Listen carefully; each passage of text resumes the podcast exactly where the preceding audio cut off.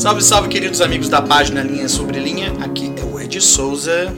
Gustavo Rodrigues. Voltamos, né, gente, depois desse tempo que a gente tirou aí para descansar, porque todo mundo merece um descanso, né? Tanto vocês de nós, quanto nós de produzir os podcasts, apesar que a gente gosta muito, né, Gustavo? Porém, é bom ter um tempo para parar, para refletir, para respirar um pouquinho e tomar fôlego para continuar a jornada, né? Sim, o legal é que teve gente que perguntou, né? É. Cadê o podcast? Tá um sinal que tem gente gostando. Isso é bom, isso é bom. E nós gostamos também, viu, gente? Não pense que nós não gostamos, não. Nós gostamos também. E esse hiato aí foi bom porque também quem não tinha ouvido os outros é, programas que a gente fez, né, os outros podcasts, as outras séries, pôde ter a oportunidade de colocar em dia, né, se foi esse aí o intuito de vocês. Então a gente espera que vocês estejam calibrados, assim como nós estamos, para mais uma série de podcasts que a gente vai fazer durante este ano. Eu quero dizer para vocês que nós já temos decidido toda, toda a pauta do ano. Gustavo e eu já sentamos, já vimos quais serão as, as coisas sobre as quais nós vamos falar. Nós vamos ter uma série só sobre a lei de Moisés, então aguardem. Vai ser uma série muito interessante do ponto de vista teológico, do ponto de vista histórico. Então, quem quer compreender um pouco mais a lei de Moisés, vale a pena essa série, esperar por essa série. E um bom recurso aí para o Vem Segue, né? Porque essa parte realmente ela passa, pelo que eu vi, é um, uma aula só, vai cobrir dois ou três capítulos de Levítico e acabou. Sim, nós vamos tentar aprofundar da melhor maneira que nós pudermos, né? Para deixar a coisa mais, como diria, palatável, né? Porque, como eu disse, é, é uma coisa que muita gente não compreende. Então, é, a gente tem pouco material sobre isso, mas eu consegui levantar aí é, algumas coisas bacanas para trazer para vocês. E hoje nós iniciamos uma nova série, como já foi iniciado na página do Linha Sobre Linha, lá no grupo, que são as parábolas do mestre. Né? Essa foi uma, uma ideia do Gustavo, que eu achei muito interessante. E hoje nós vamos começar a falar sobre essas parábolas. Tá?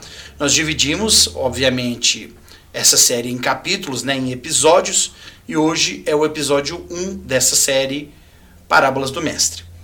Antes de a gente começar a falar sobre o tema de hoje, eu queria que a gente refletisse, Gustavo, sobre o que, que são parábolas, né, e por que, que Jesus falava por parábolas, né? É porque é interessante a gente notar esse recurso que o mestre usava em sua época e os motivos que o levaram a tal, né? É, a gente sabe que parábolas são é, pequenas histórias, né?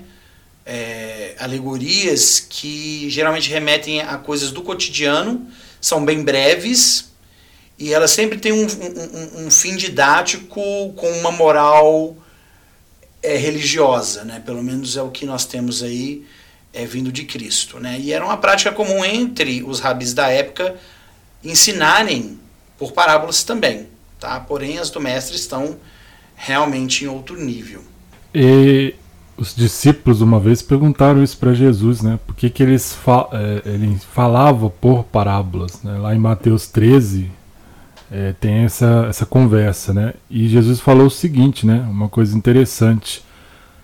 É, ele respondeu o seguinte: Porque a vós é dado conhecer os mistérios do reino dos céus, mas a eles não é dado. Então aqui Jesus parece estar diferenciando a multidão que estava recebendo os ensinamentos dos seus discípulos ali mais próximos, né, os, os apóstolos e tudo. Ele fala: Porque aquele que tem se dará e terá em abundância, mas aquele que não tem, até aquilo que tem lhe será tirado. Por isso lhes falo por parábolas, porque eles, vendo, não veem, e ouvindo, não ouvem, nem compreendem. Então, Jesus afirmou que os mistérios do reino estavam contidos nas parábolas. Né?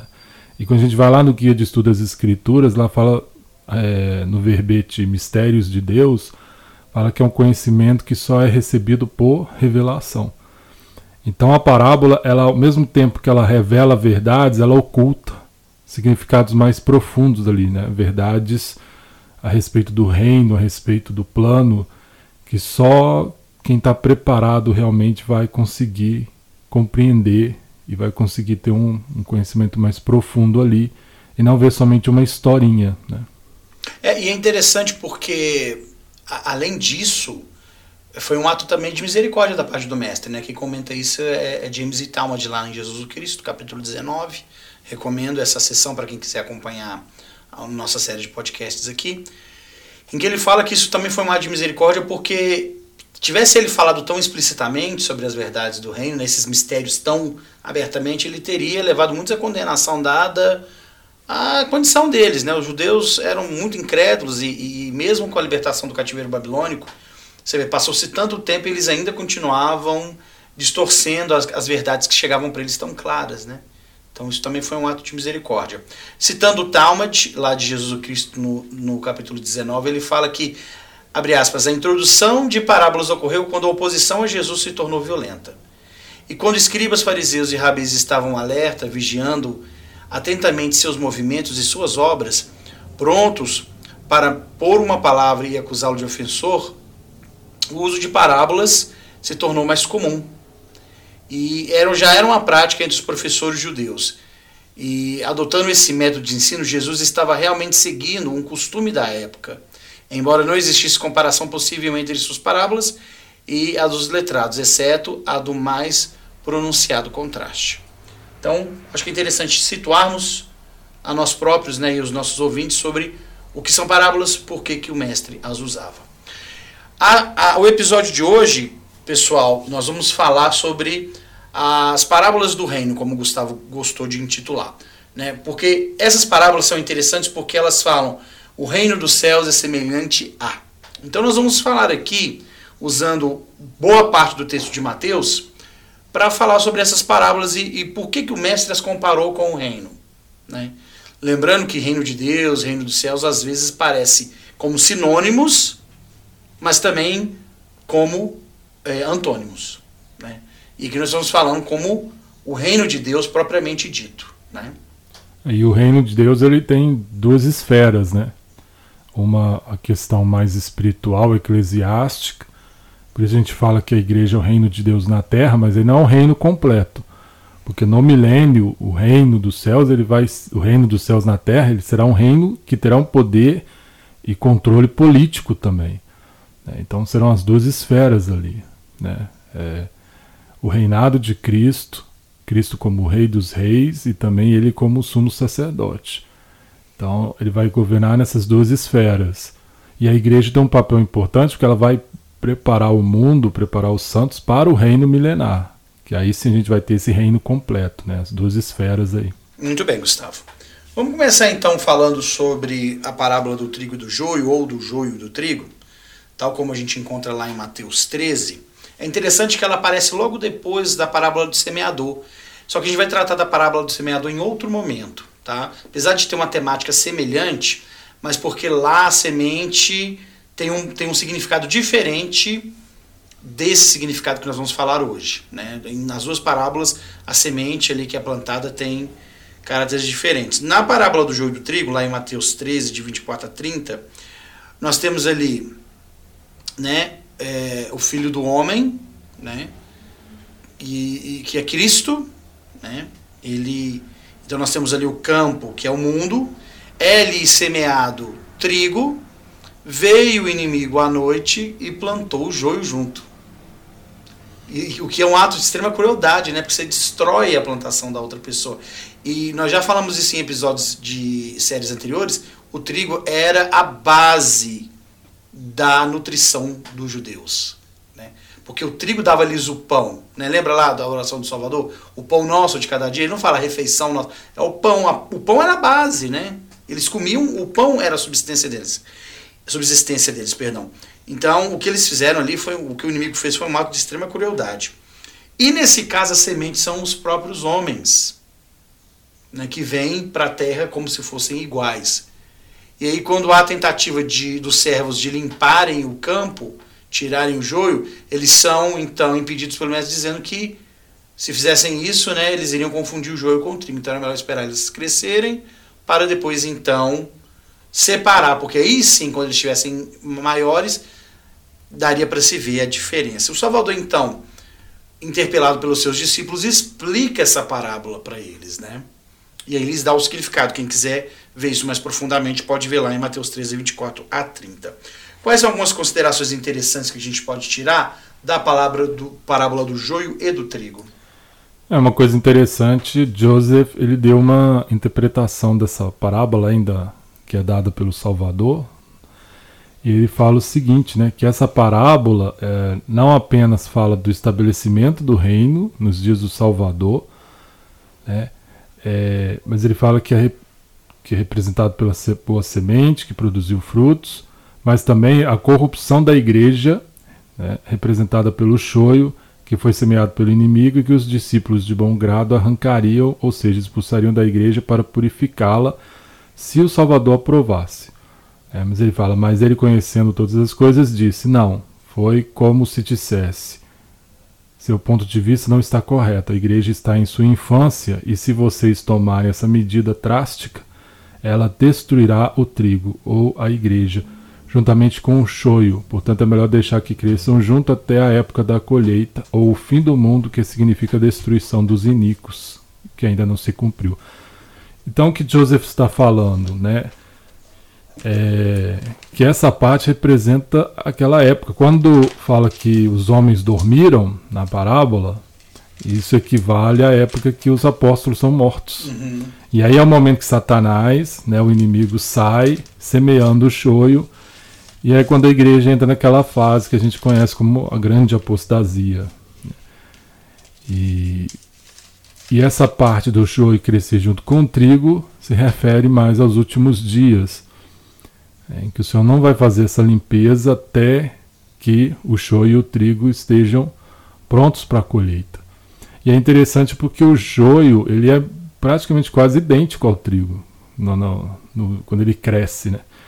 Eles só se distinguem quando ele já está amadurecido.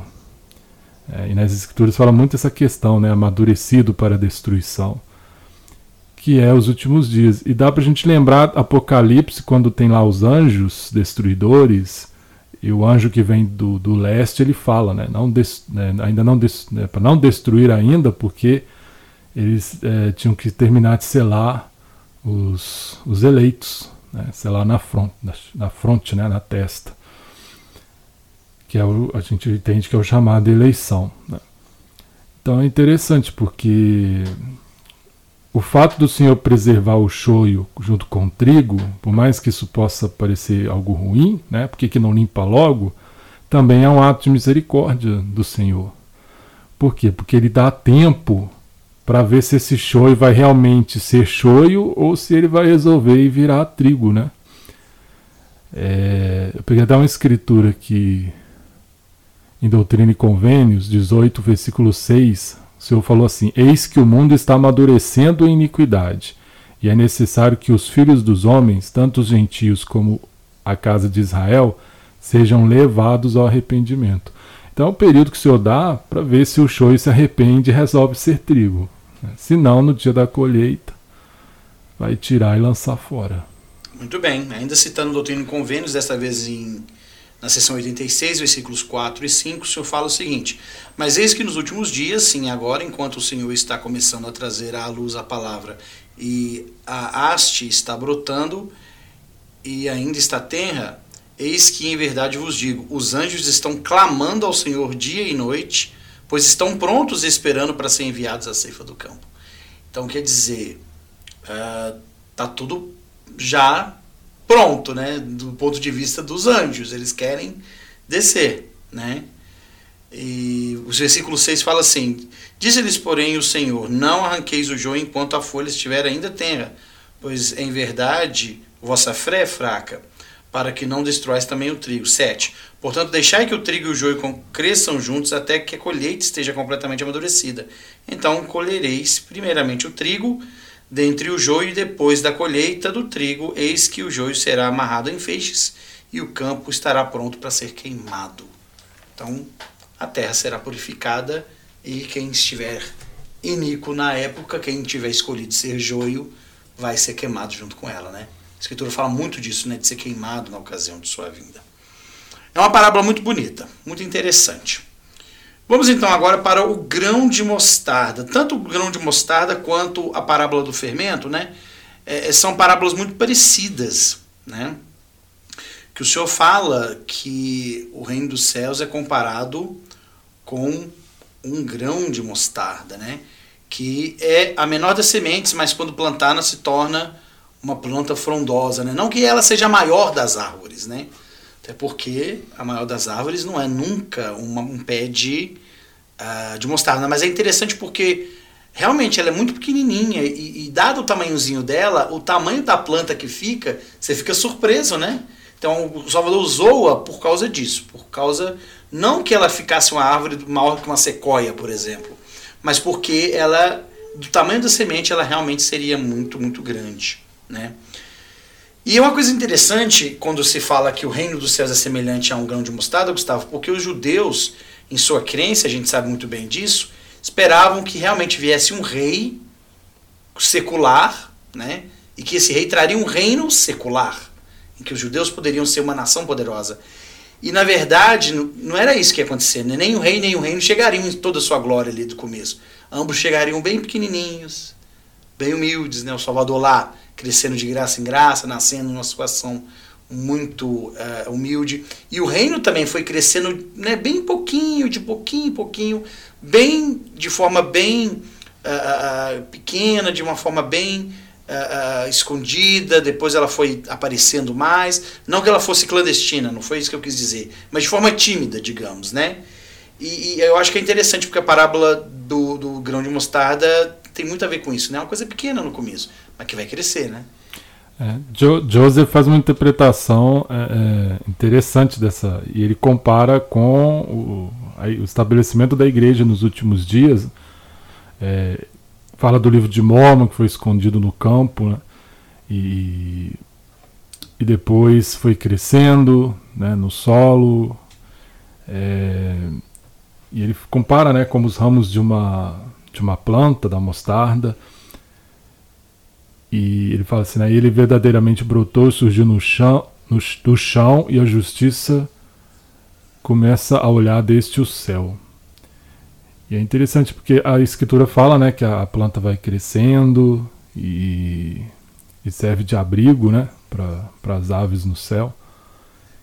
E ele compara isso com os anjos, né? Ele fala que Deus está enviando seus poderes, dons e anjos para aninharem-se em seus ramos. Então ele compara isso com o estabelecimento da igreja nesses últimos dias.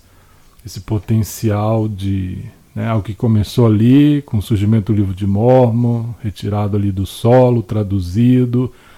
A igreja né, começou numa casa, seis membros oficialmente, né? Era a igreja era formado por seis membros, uma reunião numa casa de toras pequena, e dali se alastrou por todo o mundo.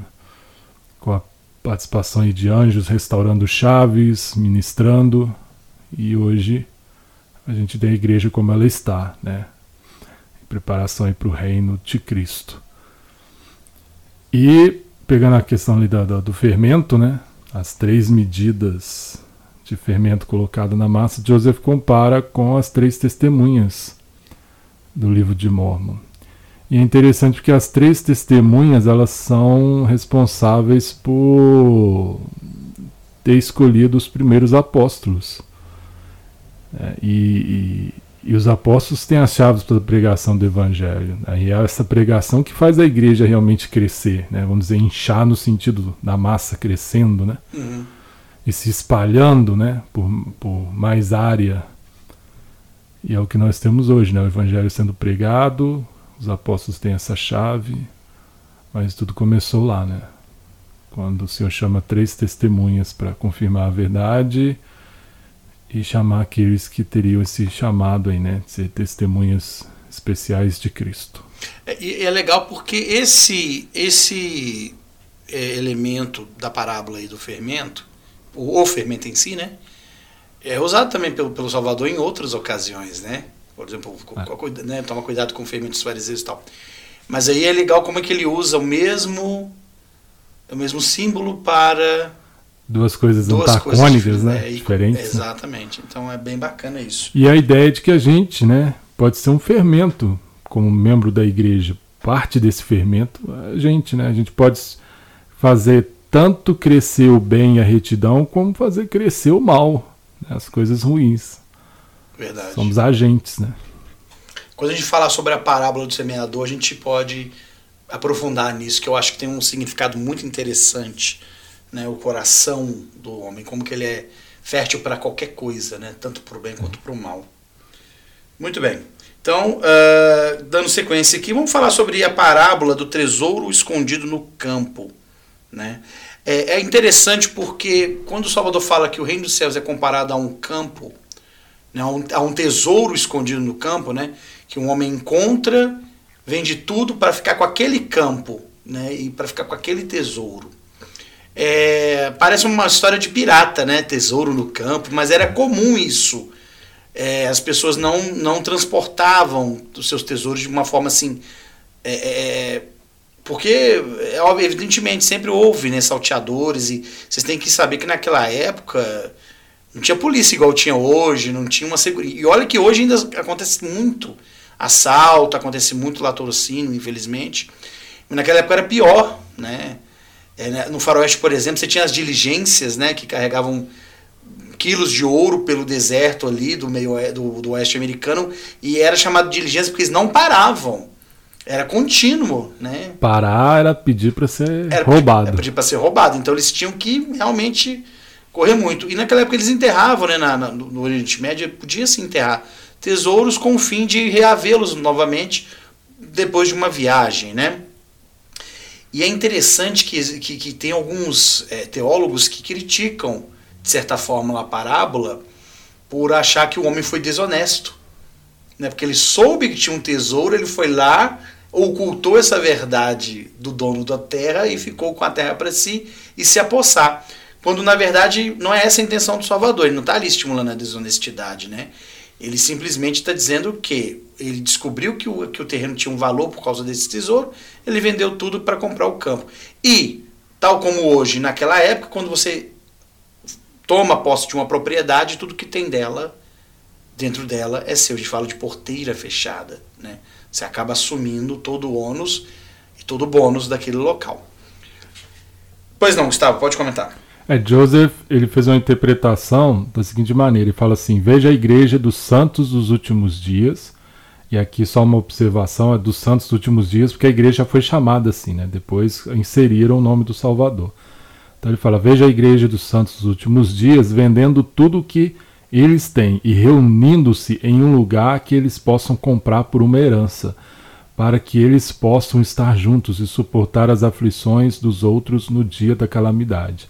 Então aqui Joseph compara com né, quando o Senhor ordenou que terras fossem compradas para servir para os santos, né, como herança, para os santos morarem, a região ali do Missouri, né? As terras foram compradas ali, depois teve a perseguição, os santos não conseguiram ficar lá.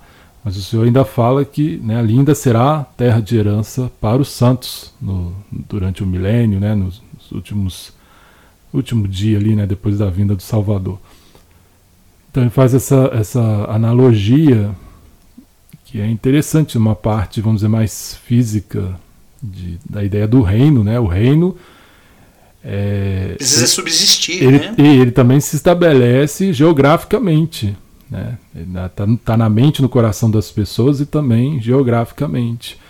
É, e é assim, né? Por exemplo, a gente aqui vive a realidade de aguardar né, um templo, que é o templo de Belo Horizonte, e já foi divulgado, tem um local do templo, já tem lá o terreno, né? uhum. né? essa terra foi adquirida, e logo ela vai ali ser o local que vai né, abrigar um, uma casa do Senhor. É, agora é interessante quando estava falando que essa questão né, dele comprar o campo. Né? O tesouro é o reino. O campo, o Senhor falou na outra parábola, que é o mundo.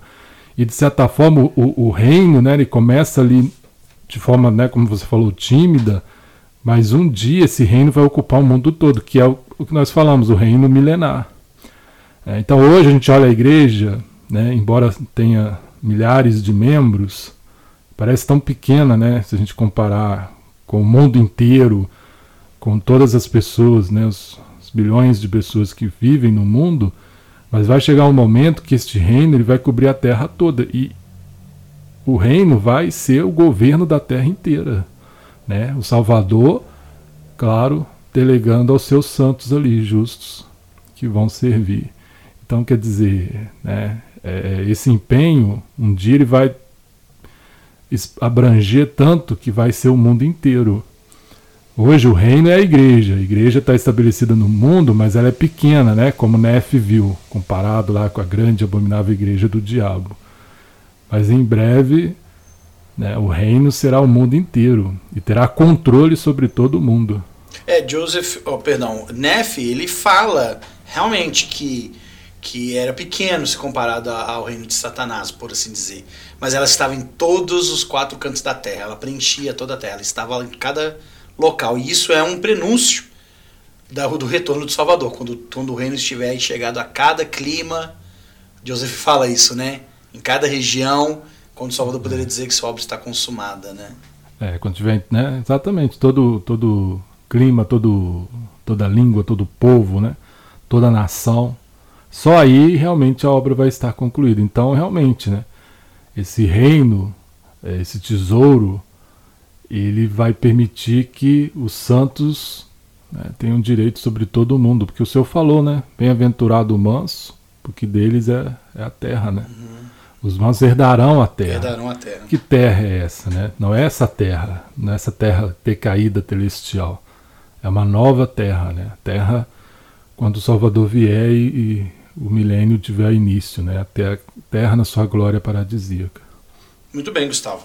É, essa, nós vamos falar sobre a outra parábola, que é a parábola da, da pérola de grande valor, porém, antes de falar dela, eu queria falar o seguinte, que, e aí nós vamos fazer um, uma comparação dessas duas, porque em ambas as parábolas acha-se algo, vende-se tudo para ter aquele algo. Né? No caso do, da parábola do tesouro no campo, o homem não esperava achar o tesouro. Ele acha o tesouro por acaso, né? Talmud fala que foi, uma, foi um achado inesperado. Mas ele se dispôs a sacrificar tudo que ele tinha por reconhecer o valor daquele tesouro para comprar o campo no qual o tesouro estava, para ter acesso ao tesouro, né? E nós também vamos precisar fazer isso, né? Em um dado momento da nossa vida, né? Estarmos dispostos, né, a sacrificar tudo que a gente possui para obtê-lo, né? E aí quando você fala aí do, do pessoal da época de Joseph, né, em que foi pedido para que doassem, para que se comprassem terras, isso é um exemplo, né? Quando a gente é pedido para pagar o dízimo, para fazer ofertas, para ajudar na construção dos templos e, e do, do, cuidado dos pobres e aflitos, a gente está falando sobre isso, em sacrificar, né? Ainda que o Senhor não pediu tudo, mas quando a gente acha o reino, a gente tem que estar disposto a sacrificar, de acordo com a vontade do Senhor. E, e é uma lei do Evangelho, né? A lei do sacrifício. E Joseph uma vez. Recebida sob convênio. Exato. E Joseph uma vez ensinou que uma religião que não requer o sacrifício de todas as coisas não é capaz de produzir a fé necessária para a vida eterna. Né? Então, por isso, ser do reino, fazer parte do reino, vai exigir sacrifício, renúncia, consagração. Não há como receber o reino sem essas coisas. Verdade. A parábola da pérola de grande valor, né, o reino dos céus é semelhante a uma pérola de grande valor que o mercador acha, vende todas as suas pérolas e suas gemas para ficar com aquela pérola. Olha o contraste interessante, porque enquanto o tesouro do campo o homem não esperava encontrar a, a, o tesouro e sacrificou tudo para poder comprar, esse aqui não, ele já procurava as pérolas. Né? Então é aquela pessoa talvez que procura numa religião, procura em outra, lê aqui, lê ali, visita uma. E aí ele está em busca. E quando ele acha essa pérola de grande valor, né? É, ele vende todas as outras pérolas. Ele fala, eu não preciso das outras, eu preciso só dessa. Então olha que interessante essa, essa renúncia também de outras coisas, né? Ele vai para ficar só com aquela pérola, para possuí-la de forma perpétua, né? O Elder Talmud fala o seguinte: o preço do tesouro escondido e da pérola não é uma quantia fixa igual para todos. É tudo que uma pessoa possui. Mesmo o mais pobre pode possuí-los eternamente. Tudo que eles têm é o preço suficiente. É uma reflexão interessante a se fazer, hein? É, é interessante. Joseph ele compara a pérola com Sião. E lembra quando né, os membros adquiriram terras ali, né, na, na região ali do Missouri, principalmente para que Sião pudesse ser ali, ali pudesse ser a estaca central de Sião. Né? E, e, isso foi necessário um sacrifício, né? E, e, essa consagração, inclusive, foi tentado né, viver a ordem unida, que era uma maneira de viver a lei da consagração que as pessoas teriam tudo em comum. Não que elas iam ter a mesma porção de bens, porque ali dependia do tamanho da família, quantos membros, mas tudo era proporcional. Né? É, os membros davam tudo para o armazém do bispo e ali o, o, líder do sacerdócio ele designava a porção devida para cada um. Né? Então, novamente, né, requerido, como falou, tudo, né? E a gente tem essa lei hoje. Talvez o senhor não vá pedir, mas ele sabe se a gente tem essa disposição em nosso coração. Ela paira sobre nós. É. Pode não existir efetivamente, mas a gente sabe que ela existe. E é feita sobre e é recebida sob convênio também no templo. É? Muito bem, vamos passar para a próxima então? Bora. Redes ao mar. Olha que interessante, né? Agora, usando aqui uma coisa bem comum ali de alguns dos próprios discípulos dele, né? Que é quando o reino é comparado a essa rede que é jogada e é trazida para a praia toda sorte de peixes e separados os peixes, né?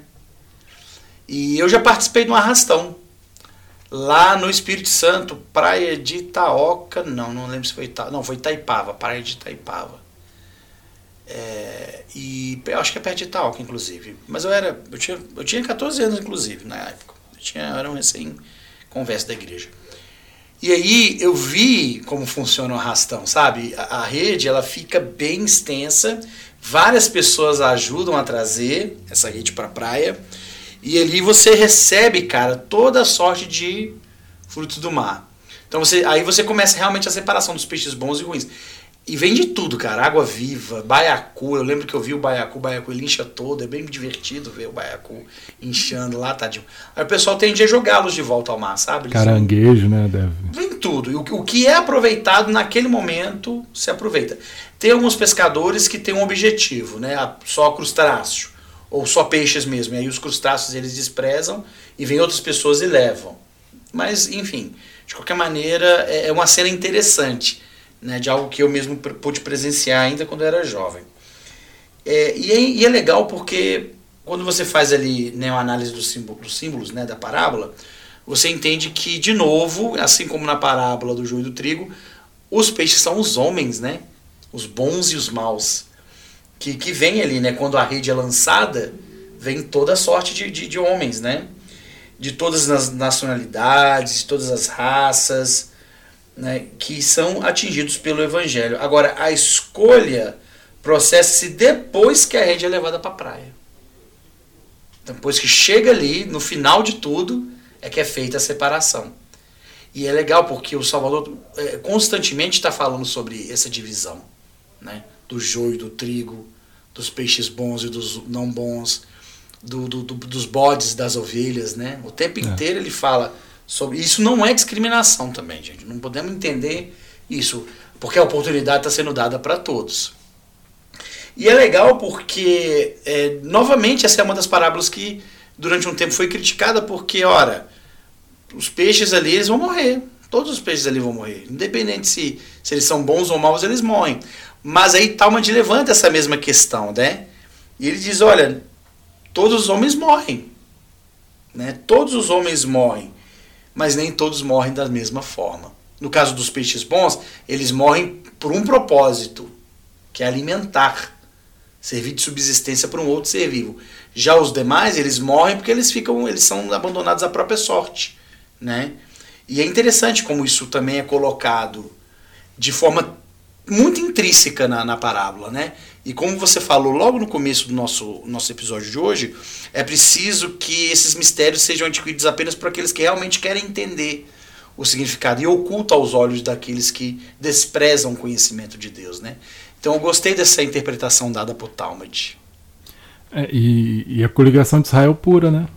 Porque a rede é o evangelho que vai coletando e vem todo mundo, né? O, o objetivo é que todos sejam convidados, né? que todos possam vir à, à mesa né? Do, do, do, banquete do Evangelho. E vem todo tipo. Né? E o Senhor aceita do jeito que são, mas não espera que todos fiquem como são. Né? O Evangelho tem esse poder de mudar as pessoas. E, e novamente, como você falou, até que chegue na praia, todos têm a oportunidade de virarem peixes bons ou né, continuarem ou se tornarem ruins. Então, a escolha de cada um. Mas é a, a, coligação de Israel que o presidente Nelson tem falado tanto, né? É. Que é, o grande trabalho desses últimos dias é coligar a Israel. E veja como o Senhor é misericordioso, né? Enquanto tem-se a morte como o dia do juízo, pensa-se também que existe misericórdia além do véu, né? Então o mundo espiritual ainda é uma oportunidade para muitos de se arrepender, porque ainda faz parte do segundo estado. E quer dizer, essa coligação ocorre dos dois lados do véu. E ainda nessa temática, Gustavo, sobre muitos são chamados e poucos são escolhidos, né? A rede traz todos, mas nem todos são aproveitados, né? É, ainda nessa temática, vamos falar sobre o casamento do filho do rei. Nós temos aqui também mais simbolismo, né? Nós temos um rei cujo filho ia se casar e ele manda convidar aquela sua parentela, aqueles amigos mais chegados, e o que acontece? Desprezam o convite dele, né? Isso deixa ele enfurecido. E ele faz o quê? Manda convidar todos os que estão na rua. E aí manda convidar todos, né? Para que possam comer com ele, porque ele não ia desperdiçar a ceia. E aí nós temos mais simbolismo, né? Mais simbolismo. Quais são esses simbolismos que nós temos? É, o Pai, a gente pode entender que é Deus, Pai Celestial, né? Seu Filho é Cristo. E o casamento, né, é, nas escrituras a gente tem uma analogia, um simbolismo que é Cristo sendo o noivo e a igreja sendo a noiva. Até em Efésios 5 Paulo fala sobre isso, né?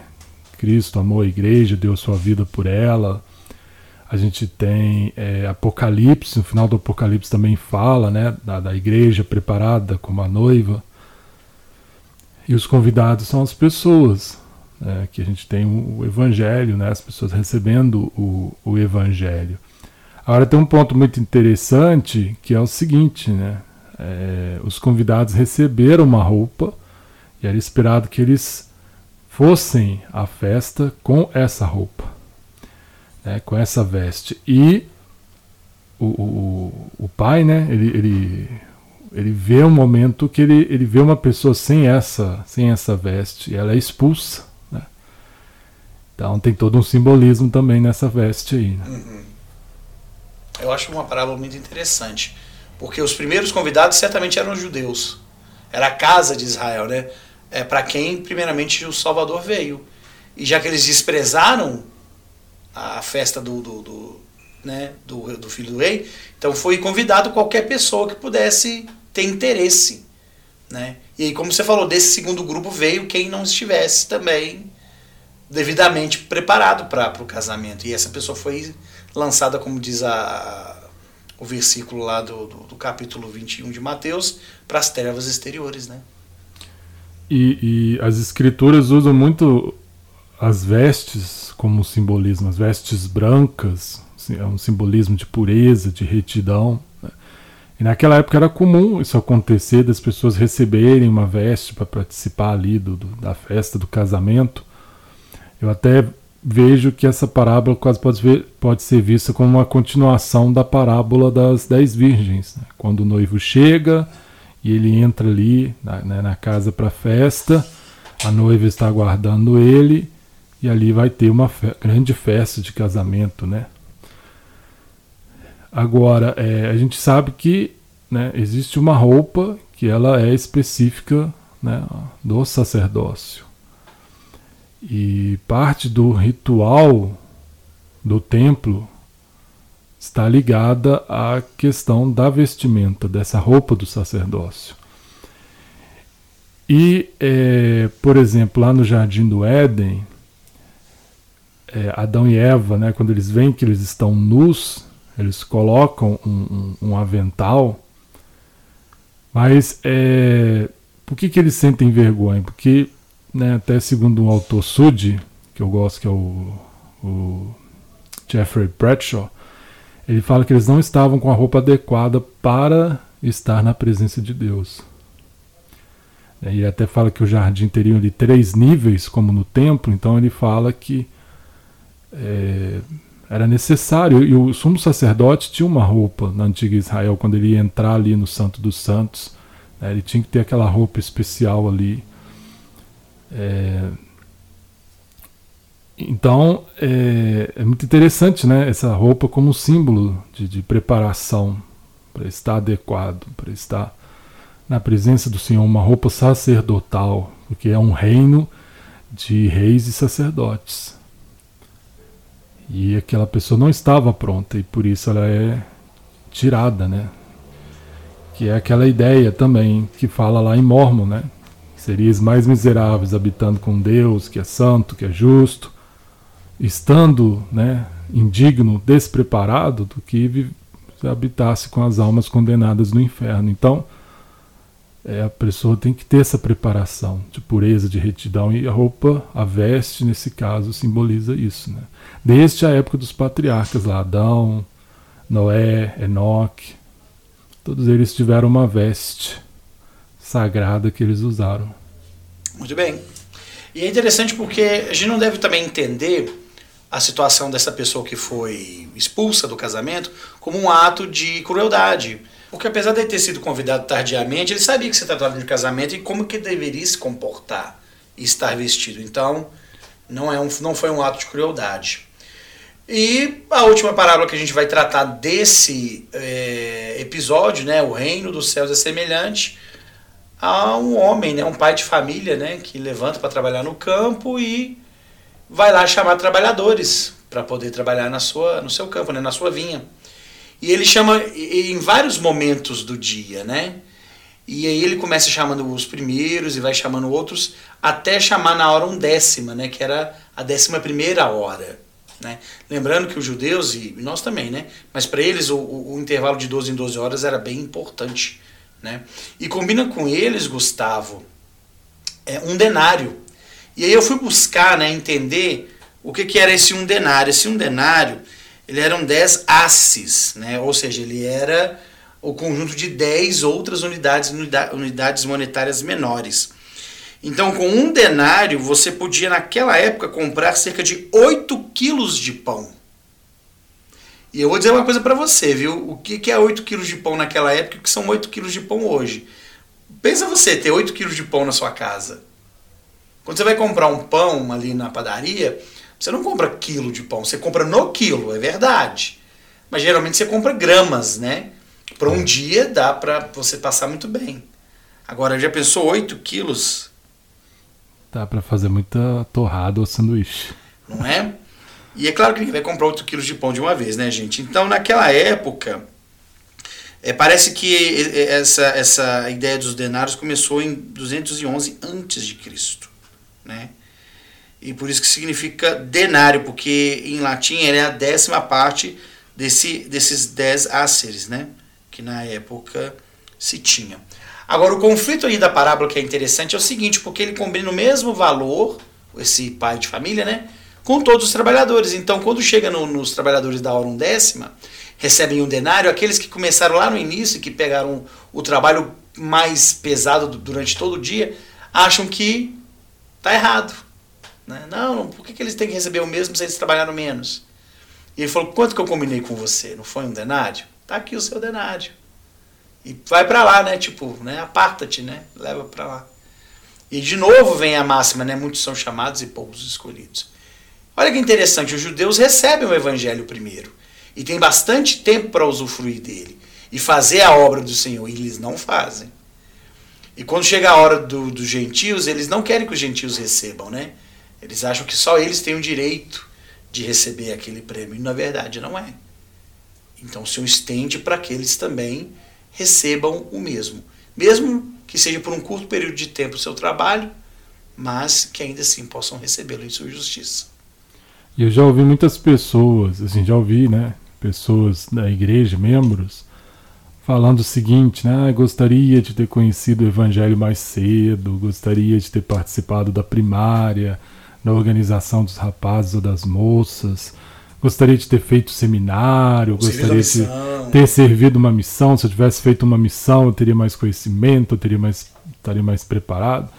E se aplica esse caso da parábola né, dos trabalhadores da vinha, porque o evangelho é o mesmo e o Senhor não vai requerer de nós mais do que nos é dado, né? ou tempo. O senhor não está levando em consideração o tempo aí.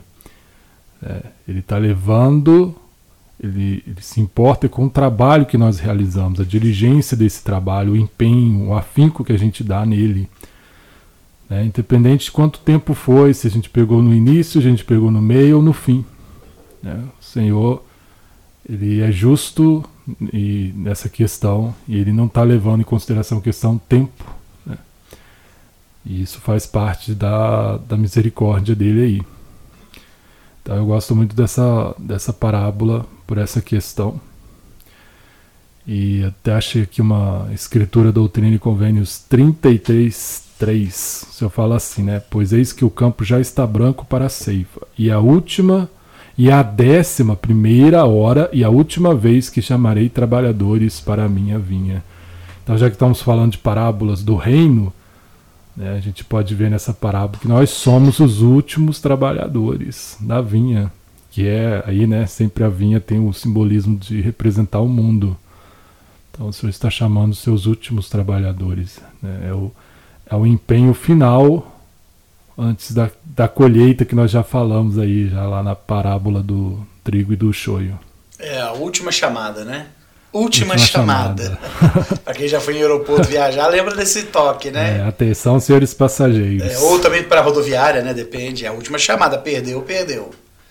Muito bem, Gustavo. Pessoal, esperamos que tenham gostado deste episódio de hoje. Foi muito interessante pesquisar sobre os assuntos. Né? Foi muito interessante. Vocês tenham tido o prazer que nós tivemos é, em aprender muito sobre as parábolas do mestre. Claro que a gente, pelo tempo que nós temos, né, a gente procurou condensar de uma forma que fosse ainda assim é, útil ouvir. Porém, a gente recomenda que vocês leiam essas parábolas, orem e busquem mais conhecimento que certamente ainda se encontra lá. Mais uma vez, eu sou Ed Souza, estamos aqui de volta e não percam o nosso próximo episódio. Um abraço a todos e até lá. Ed, obrigado. Obrigado a todos que estão irão ouvir este podcast.